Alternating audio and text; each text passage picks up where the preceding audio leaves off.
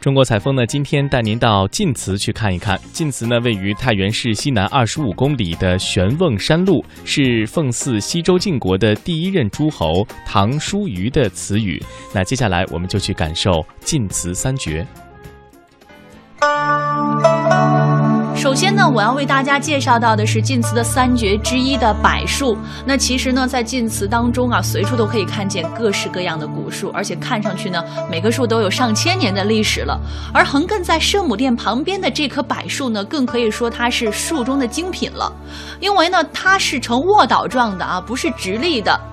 向南的倾斜有四十五度，它的长度啊大概是有十八米左右，需要五六个人才能合抱住啊。那宋代的文学家欧阳修啊就曾经称赞它呀：“地灵草木得于润，郁郁古柏含苍烟。”那九百多年前就如此赞叹它的古老了，那可见它的历史之悠久啊。其实，在这里关于这棵柏树呢，还有一个小故事呢。据专家考证，这株树所植的年代在西周时期，也就是在三千多年以前了。相传啊，在当时呢，在它的另一侧也种了一株和它一模一样的树，两株有一个寓意，叫做比翼齐年啊，有一个很小好的意思在里边。但是很不幸呢，在这个清朝的道光年间啊，被人把他的同伴砍伐去了。这株树在失去它的同伴之后，非常的伤心，所以呢啊，就声泪俱下，以示悼念。正好呢，躺卧在了这株撑天柏上，形成了一个卧龙的形状，所以我们又称其为龙柏。它见证了我们晋祠的发展以及成长。哎，很多人都在那儿拍照留念呢，赶紧的，我也去拍一张。接下来呢，我就要为大家介绍到的是晋祠的三绝之二侍女像了。刚才啊，其实一直为大家介绍的都是晋祠当中的建筑还有树木。有朋友会问哈，除了这些还有其他的吗？那当然是有的了，这也是晋祠的神奇之所在嘛。我现在呢，就是在这个圣母殿的当中啊，大殿正中的圣母呢是屈膝盘坐在一个木靠椅上，凤冠霞帔呀，面目非常的端庄，也显示了统治者的尊贵和奢华。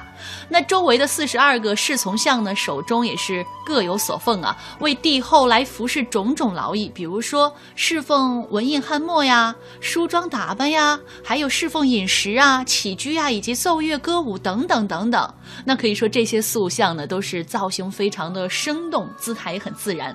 尤其是这个侍女像呢，更是其中的精品。你看她长得非常的漂亮啊，眉清目秀，因为她是一位献歌舞的侍女，从正面给人的感觉啊，仿佛这个含羞带笑，刚刚为圣母表演。念完一段啊，内心充满自信和满足。但是我们来换一个角度，我们从侧面来看一下他这个表情，他仿佛这个眼皮红肿，两眼含泪啊，一副很悲苦的这样的一个感觉。我们大家知道，这些侍女们啊，她们打小从入宫的第一天起，便决定她们的终身将没有自由。俺的一生将被埋葬在这黑暗的深宫中，所以显得非常的幽怨了。他们在这个圣母面前啊，得强作欢笑，但背地里呢，又流下了许多心酸的泪水。所以呢，也是充分的赋予他一个人性化的特点，被誉为是我们这里最有独特代表性的一尊啊，是一个双面的这样的一个感觉。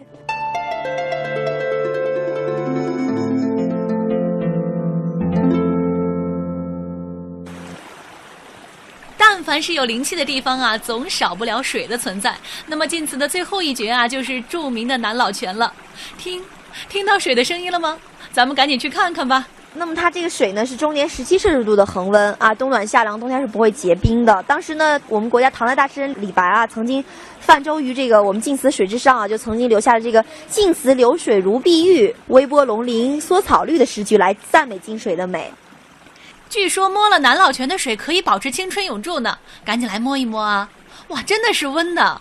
那么关于南老泉呀，还有一段美丽的传说呢。当时啊，在很遥远的时候呢，玄瓮山下有一户人家，他们娶了一个年轻貌美的儿媳妇，叫做柳春英。这柳春英嫁过来以后，她婆婆对她非常的不好，对她非常苛刻。当时用水很困难。啊，都得到很远的地方去挑水。那这个柳春英嫁到她婆婆家以后啊，她就一年四季无怨无悔的去挑水。突然有一天啊，她打水回家，路经这个山间的途中啊，就碰到了一个老翁。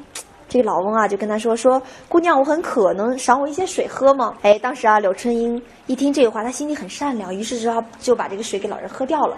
回去以后啊，就遭到了婆婆的一顿毒打。第二天呢，她打水再一次从山间经过，又一次碰到这个老翁，老翁又一次向她提出这样请求。春英有一些犹豫了，但是她看到老人家年龄很大，于是呢咬了咬牙，还是把水给老人喝掉了。第三天啊，这个老翁啊就在山间在此等候她。那么春英再一次从山间经过，老人就把她叫住了，说啊，对她说说姑娘，你心地非常的善良，你每一次都赏我水喝。其实啊，我是天上的一个神仙，你送我礼物，今天呢，我也送你一件礼物。说完以后呢，他从背后拿出了一个金色的马鞭。老人家说道：“你回去以后把这个马鞭往水缸里一放，往起一提，你水缸里的水自然就满了，你就再也不用到很远的地方去挑水了。”哎，春英一听这个话，非十分的开心。于是呢，他拿着这个鞭子就回家一试，果真如此。他四周的村民啊，听说这个消息，也都纷纷家来他们家来尝试。这个时候啊，他有一个人不高兴，他这个婆婆就不高兴了啊，就编了一个理由跟他说：“说春英啊，你嫁过来这么久了，也没有回过娘家。今天呢，我就准许你去回娘家去看一看吧。”这柳春英啊，兴高采烈收拾好了行囊，准在准备走。在她走以前，她再三的嘱咐她这个婆婆，千万不要把这个马鞭从水缸里拿出来。第二天啊，她这个婆婆想到她这个媳妇儿不去挑水，越想越气，于是呢，把这个歪主意就动到了那个水缸里边啊。她呢，于是想探个究竟，就把这个马鞭从水缸里拿了出来。这个时候啊，这个水呢就流出了缸外，源源不断的。这个春英在娘家听说了这个消息，当时正在梳头，连这个发型都顾不上整理，于是呢三步并作两步跑回了她的婆家，去厨房拿起了一个我们做饭那个蒲团那盖子啊，盖在水缸上面。但是这个时候这个水还是止不住，春英啊就坐在上面，从此啊就作化成仙了。春英也就是我们今天看到的水母娘娘，从她这个水缸里面流出来，就是我们今天看到的源源不断的南老泉的泉水。晋祠大米好吃是不上供的。因为啊，它是从这个女人的屁股底下流出来，所以皇室有一个这样的忌讳。